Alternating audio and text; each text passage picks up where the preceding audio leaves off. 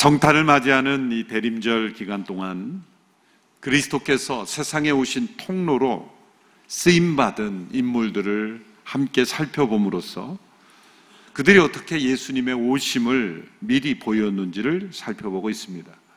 오늘은 마지막으로 최초의 인간인 아담이 어떻게 그리스도의 오심을 미리 보여 주었는지를 살펴보고자 합니다. 로마서 5장 14절 후반부에 보시면 아담은 오실 분 예, 그리스도의 모형입니다. 라고 말했습니다. 아담이 오실, 장차 오실 그리스도의 모형이라는 것이죠. 여기서 아담은 최초의 인간입니다. 이 아담이란 이름은 히브리어로 아다마, 흙이라는 뜻입니다. 흙으로 빚어진 인간. 이 최초의 인간, 이 최초의 아담에 이어서 오신 하늘에서 오신 예수님은 바로 아담이 보여준 모형대로 오신 것입니다.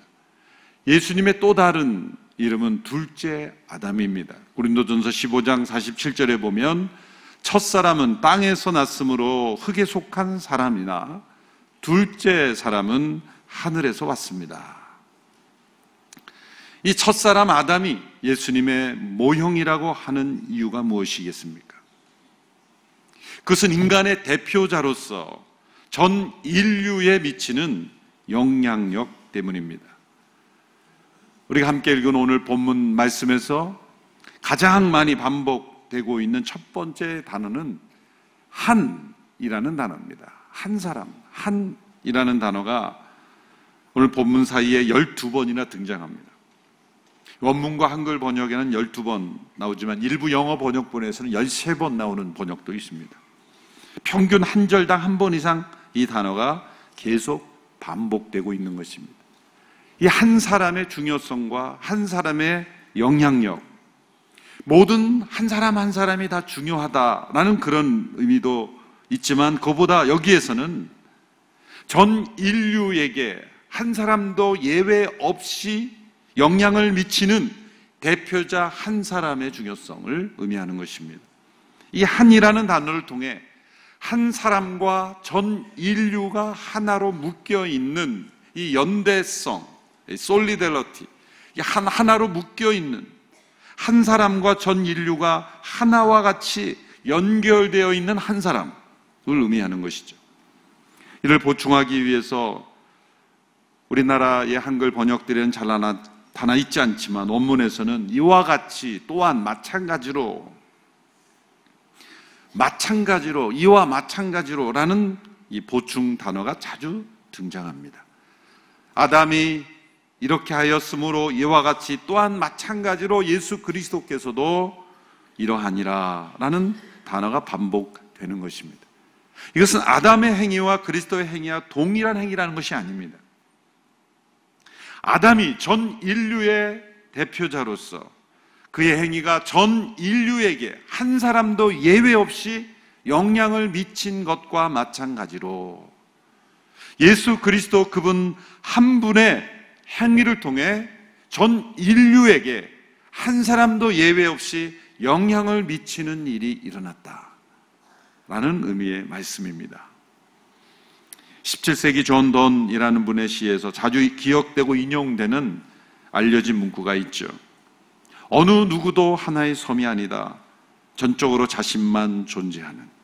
모든 사람은 대륙의 한 조각이며 주된 몸체의 한 부분이다. 중약하고 마지막 부분에 어느 사람의 죽음도 나를 더 감소시킨다. 왜냐하면 나는 인류에 속해 있기 때문이다. 그러므로 조정이 누구를 위해 울리지 알려고 하지 마라. 그것은 그대를 위해 울리나니. 뭐 이런 시. 어느 누구도 하나의 섬이 아니다. 우리 모두는 한 인류이고 아담 한 사람에게서 동일한 영향력을 받은 모든 사람 중에 한 사람. 또한 예수 그리스도 한 사람에게 의하여 모든 사람에게 영향을 받는 전 인류의 한 사람이라는 거예요. 두 번째로 본문에서 반복되고 있는 단어는 왕노릇이라는 단어입니다. 로마서 5장 17절과 21절을 연이 함께 읽어볼까요? 시작. 아담 한 사람의 범죄로 인해 죽음이 바로 그 한 사람을 통해서 왕 노릇했다면 은혜와 의의 선물을 넘치도록 받는 사람들은 한 분 예수 그리스도로 인해 생명 안에서 왕 노릇 할 것입니다. 21절 이것은 죄가 죽음 안에서 왕 노릇 한 것처럼 은혜도 의로 인해 왕 노릇 때 예수 그리스도 우리 주로 인해 영생에 이르게 하려는 것입니다. 우리 한글 성경에는 세 번만 나오지만 원문에서 다섯 번이나 사용됐습니다. 왕노릇이라는 표현한 의도는 그 한 사람의 영향력이 절대적이라는 거죠. 이 왕노릇, 왕이라는 것은 왕정 시대의 왕의 권위는 절대적인 권위입니다. 누구도 거역할 수 없는, 누구도 벗어날 수 없는 그러한 권위. 이 왕의 절대적 통치와 영향력과 같이 첫째 아담의 그 영향력은 한 사람의 영향력은 절대적이었고 누구도 피할 수 없고 또한 둘째 아담으로 오신 예수 그리스도 그분의 영향력도 절대적 영향력이다. 라는 면에서 아담이 둘째 아담으로 오시는 예수님의 모형이다. 라고 표현을 하는 것이죠. 세 번째로 반복되고 있는 단어는 더욱 많이 넘친다. 더욱 많이 넘친다. 사실 같은 의미를 세번 반복한 거죠. 더욱 많이 넘친다. 여섯 번이나 나옵니다. 이것은 첫째 아담, 둘째 아담을 비교해서 어느 한쪽이 동일하게 한 사람의 영향력이고 동일하게 절대적 영향력이지만 더 욱 넘치는 영향력이다. 라는 것을 설명하는 것이죠. 오늘 본문을 통해서 어느 쪽이 어떤 영향력으로 더욱 많이 넘치도록 영향을 미치는지를 비교해 보아야 한다는 것입니다. 첫째 아담과 둘째 아담 예수님은 영향력의 범위와 절대적 영향력은 동일했습니다. 그러나 그 영향의 내용은 완전히 정반대의 내용입니다. 첫째 아담은 우리를 불행하게 만들었고 둘째 아담은 우리를 행복하게 복되게 만들었습니다. 첫째 아담이 모든 사람들에게 미친 불행한 영향력은 어떤 것입니까? 오늘 본문에서 바울은 세 단계로 첫째 아담의 그 불행한 절대적 영향력을 설명합니다. 첫째로 한 사람 아담으로 말미암아 죄가 세상에 들어왔다. 죄는 하나님의 계획이 아닙니다. 창조 세계의 일부가 아니었습니다. 하나님의 디자인에는 죄가 없었습니다. 외부로부터 들어온 것입니다. 왜 하나님은 죄가 들어오지 못하도록 막으실 능력이 없으셨는가? 인간이 죄를 선택할 권리를 없도록 만드셨다면 그런 의도조차 행하지 못하도록 만드셨다면 되는 것이 아닌가? 인간을 그런 자유 의지를 갖지 않은 존재로 만드셨다면 인간 하나님의 형상이 아닌 것이죠. 인간을 기계적인 존재로 만들지 않으셨습니다. 하나님이 인간을 통해서 받으시고자 하는 영광은 기계적 순종이 아니라 인격적인 순종, 자발적 순종, 자유 의지를 통하여 드려지는 순종을 통한 영광을 기대하셨기에 죄를 지을 수 있는 가능성을 가진 자유의지의 인간으로 창조하신 것이죠. 첫사람 아담으로 말미암아 죄가 세상에 들어왔습니다. 두 번째 단계는 그의 죄로 말미암아 사망이 세상에 들어온 것입니다. 죄는 죄로 끝나지 않습니다. 죄는 죽음을 세상에 가지고 온 겁니다. 죽음 또한 하나님의 계획이 아니었습니다. 아담이 죄가 들어온 문이 되었듯이 죄는 사망이 들어오는 문이었습니다. 사망에는 두 가지 종류가 있죠. 육체적인 사망과 영적인 사망. 아담과 하와는 금지된 명령을 어기는 순간 바로 육체적 죽음은 경험하지 않았어요. 그러나 그 순간 영적인 죽음을 경험한 거예요. 그리고 연이어 어느 순간인가 육체적 죽음까지 찾아온 것입니다. 세 번째는 이와 같이 사망이 모든 사람에게 이르게 됐다. 첫사람 아담과 그 사람만의 사망이 아니라 이 사망이 온 사람들에게 모든 사람들에게 이르게 되었다. 이와 같이라는 단어를 가지고 뭐 학자들은 엄청난 논쟁을 합니다. 모방했다는 거냐, 참여했다는 거냐. 모방했다라고 하면 원죄가 부인되는 거죠. 5세기에 한 수사 펠라기우스가 이걸 주장해 가지고 원죄는 없다라고 주장했던 유명한 이단이 있죠. 올바른 대답 무엇입니까? 우리는 아담은 안에서 모든 인류의 첫 번째 조상인 아담 안에서 우리 모두는 다 죄와 사망에 이르게 되었다는 거예요. 그는 우리의 자연적 조상일 뿐만 아니라 모든 인간의 대표로서 우리는 아담 안에서 죄와 사망 가운데 거하게 된 것이죠. 역사적으로 증명됐잖아요.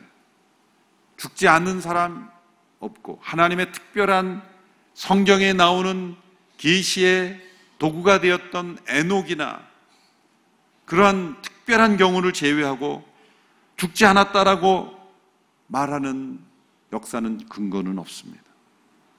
그것은 아담 안에서 죄와 사망 가운데 거했다는 것이죠. 하나님께서 아담과 약속을 맺을 때는 아담 한 사람과 맺은 것이 아닙니다. 그 아담의 모든 후손들과 약속을 맺은 것입니다. 아담은 모든 사람의 대표로서 모든 사람들은 그 아담 안에서 죄와 사망 권세가 있는 것입니다. 아담이 하나님 앞에 불순종한 것은 그 안에 있는 모든 사람들이 불순종한 효과가 나타나는 겁니다. 유전적인 현상을 봐도 그 조상의 죄가 자녀들에게도 그 죄의 흔적들이 전가된다는 것을 알 수가 있죠.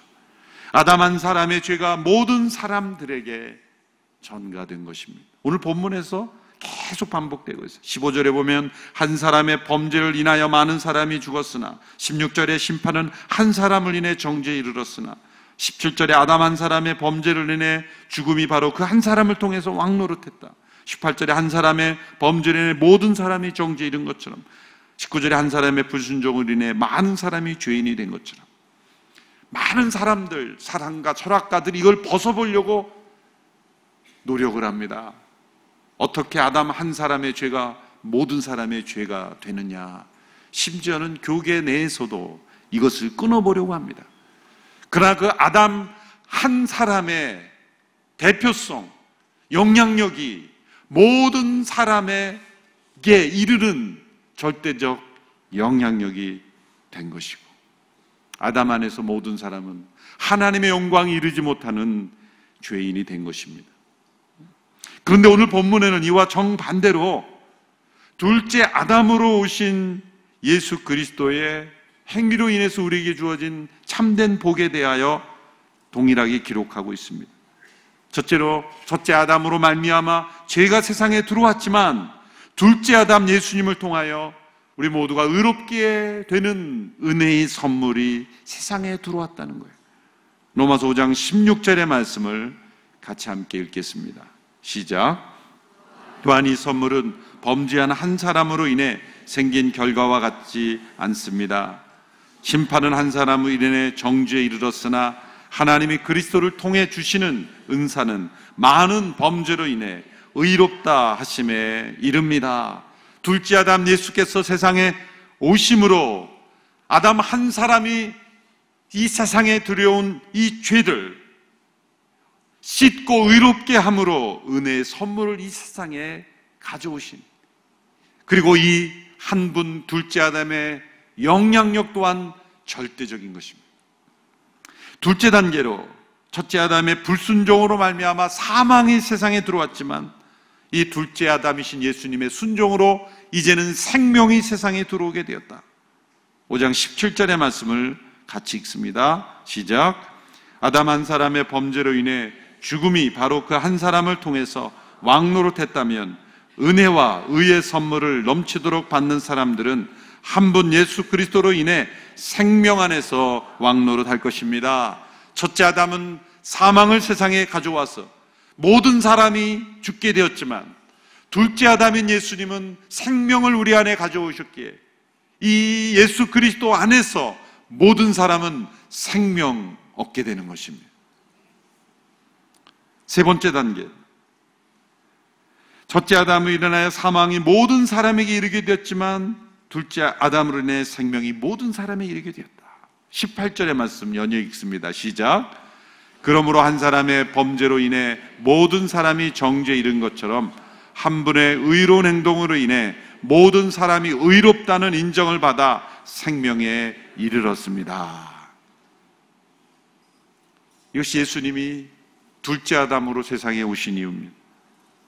그런데 이 첫째 아담과 둘째 아담의 대조에서 잊지 말아야 할 것은 세 번째로 반복되고 있는 단어 바로 더욱 많이 넘친다라는 단어입니다. 둘째 아담을 통해 주어지는 이 은혜의 선물이 이 생명의 역사가 첫째 아담으로 인해 들어왔던 죄와 사망과 정죄와 진노보다 훨씬 더 넘치고 더욱 많이 풍성하게 넘쳐졌다는 거예요. 20절의 말씀 우리 같이 읽어볼까요? 시작. 율법은 범죄를 더하게 하려고 들어왔습니다. 그러나 죄가 더한 곳에 은혜가 더욱 넘쳤습니다. 여러분, 둘째 아담께서 우리에게 주시는 이 은혜의 선물은 죄와 사망을 보상하는 게 아닙니다. 회복하는 정도가 아니라 이 은혜의 선물, 은혜의 생명은 그것을 더욱 넘치게, 풍성하게, 그것과 비교할 수 없는 그 넘치는 은혜인 것입니다. 첫째 아담, 아담의 죄로 인해 죄와 사망이 세상에 들어와서 하나님께서 부랴부랴 대책을 세우셔서 그것을 가까스로 해결하신 게 아니에요. 해결이라는 단어로는 이 은혜를 설명할 수가 없어요. 죄의 문제를 해결한 정도가 아니에요. 그 죄에 더 넘치는 은혜를 우리에게 주시는 분이 둘째 아담인 것입니다. 타락이 전에 아담과 하와가 누릴 수 있었던 그 하나님의 은혜보다 비록 타락하였지만 그 타락 후에 그리스도께서 둘째 아담이 오셔서 이루신 십자가의 구속을 통해 성령의 임재하심을 통해 우리에게 주신 그 은혜가 훨씬 더 풍성하고 더욱 넘치는 거예요. 죄가 없던 에덴에서 통치하시던 하나님의 은혜보다 구속받은 이들이 새하늘과 새 땅에서 이 둘째 아담을 통해서 우리에게 허락하신 새하늘과 새 땅에서 누리시는 그 은혜가 더욱 풍성하다는 것입니다. 여러분 인류의 인구가 몇 명입니까? 2017년 1월 통계를 보니까 74억 정도로 나오더라고요. 그러나 오늘 본문에 근거하면 인류의 인구는 74억이 아니에요. 두 사람입니다. 웬 궤변인가 그렇게 생각할 수 있겠지만 인류의 인구는 인간 편에서 볼 때는 74억이지만 하나님 편에서 보면 두 사람이에요. 첫째 아담, 둘째 아담. 모든 사람은 첫째 아담에 속한 사람과 둘째 아담에 속한 두 사람으로 구별되는 거예요. 하나님 보실 때는 간단한 겁니다. 인류는 두 아담 중에 한 사람에게 속해 있어요. 아담에게 속한 자인가? 그리스도에게 속한 자인가? 이쪽에 있는 분 기분 나쁘신가? 다시 한번 첫째 아담에 속해 있는가? 둘째 아담에 속해 있는가? 둘 중에 하나예요. 첫째 아담 안에서 죄와 사망 가운데 여전히 거하고 있는가? 아니면 둘째 아담 가운데 은혜와 생명 가운데 거하고 있는가? 사실 이것은 사람의 눈으로는 때로는 구별하기 잘 힘들 때가 있어요. 믿는다 그랬다가 모르겠다 그랬다가 왔다 갔다 하는 분들이 있는 것 같아요. 인간의 눈으로는 그걸 딱 구별하기가 어렵습니다, 때로는. 그 경계선에 왔다 갔다 하는 분도 때로 있는 것처럼 보여요. 그럼 하나님의 시각에 볼 때는 분명합니다. 첫째 아담에 속한 인간인가, 둘째 아담에 속한 인간. 우리를 그리스도의 몸이라 그러죠. 우리는 세례를 받을 때 그리스도 속으로 들어간다는 거예요. 말로만 어느 교회에 내 서류가 주민등록처럼 등록되어 있는 정도가 아니에요. 우리는 아담 한 사람의 절대적 영향력 하에서 한 사람 아담 그 첫째 아담에 속했던 인생에서 예수 그리스도의 십자가를 통해 우리는 둘째 아담으로 오신 그리스도의 몸이 되어서 그리스도께서 다시 오실 때는 둘째 아담이 새 하늘과 새 땅에서 영원한 생명을 누리게 되는 것입니다. 예수님이 세상에 오신 것은 첫째 아담에 속한 모든 이들, 이제 새로운 인류, 새로운 두 번째 아담에 속한 이들로 우리를 변화시키기 위함이에요. 그럼 어떻게 첫째 아담에서 둘째 아담으로 건너갈 수 있습니까? 간단해요. 믿으면 되는 거예요. 믿고 받아들이면 되는 거를 첫째 아담에 속한 죄와 사망 권세에 있는 인간의 상태에서 은혜와 생명과 영원한 축복에 둘째 아담 안으로 옮겨가는 것. 이것은 추상적인 사상이 아니라 실제적인, 물리적인 거예요. 실제적인 거예요. 아담 안에서 실제 우리가 죄와 사망을 경험하듯이 둘째 아담 안에서 실제적으로 은혜와 생명을 경험하는 겁니다. 이것이 둘째 아담으로 예수님께서 세상에 오신 이유입니다. 이 축복과 은혜를 누리는 기쁜 성탄이 되기를 축원합니다. 우리 모두는 둘째 아담으로 오신 예수 그리스도 안에 있음을 고백하고 기쁘다 구주 오셨네 찬양하는 우리 모두가 되기를 축원합니다. 기도하겠습니다.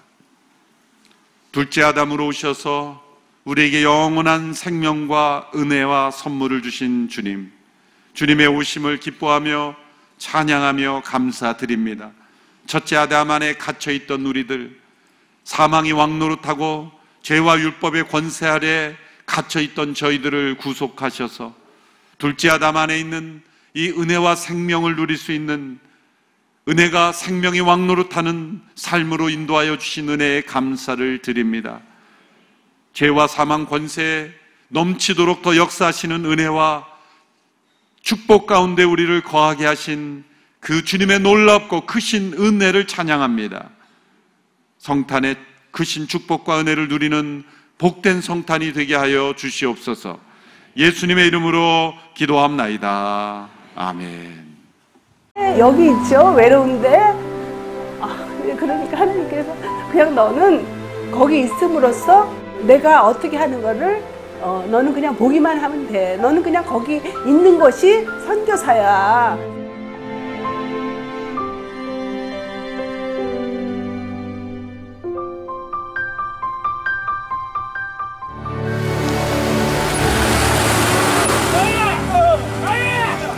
6개월을 그냥 손꼽아 기다리면서 이 산골까지 올까 했는데 드림 컴츄르다. 네, 정말 좋았어요.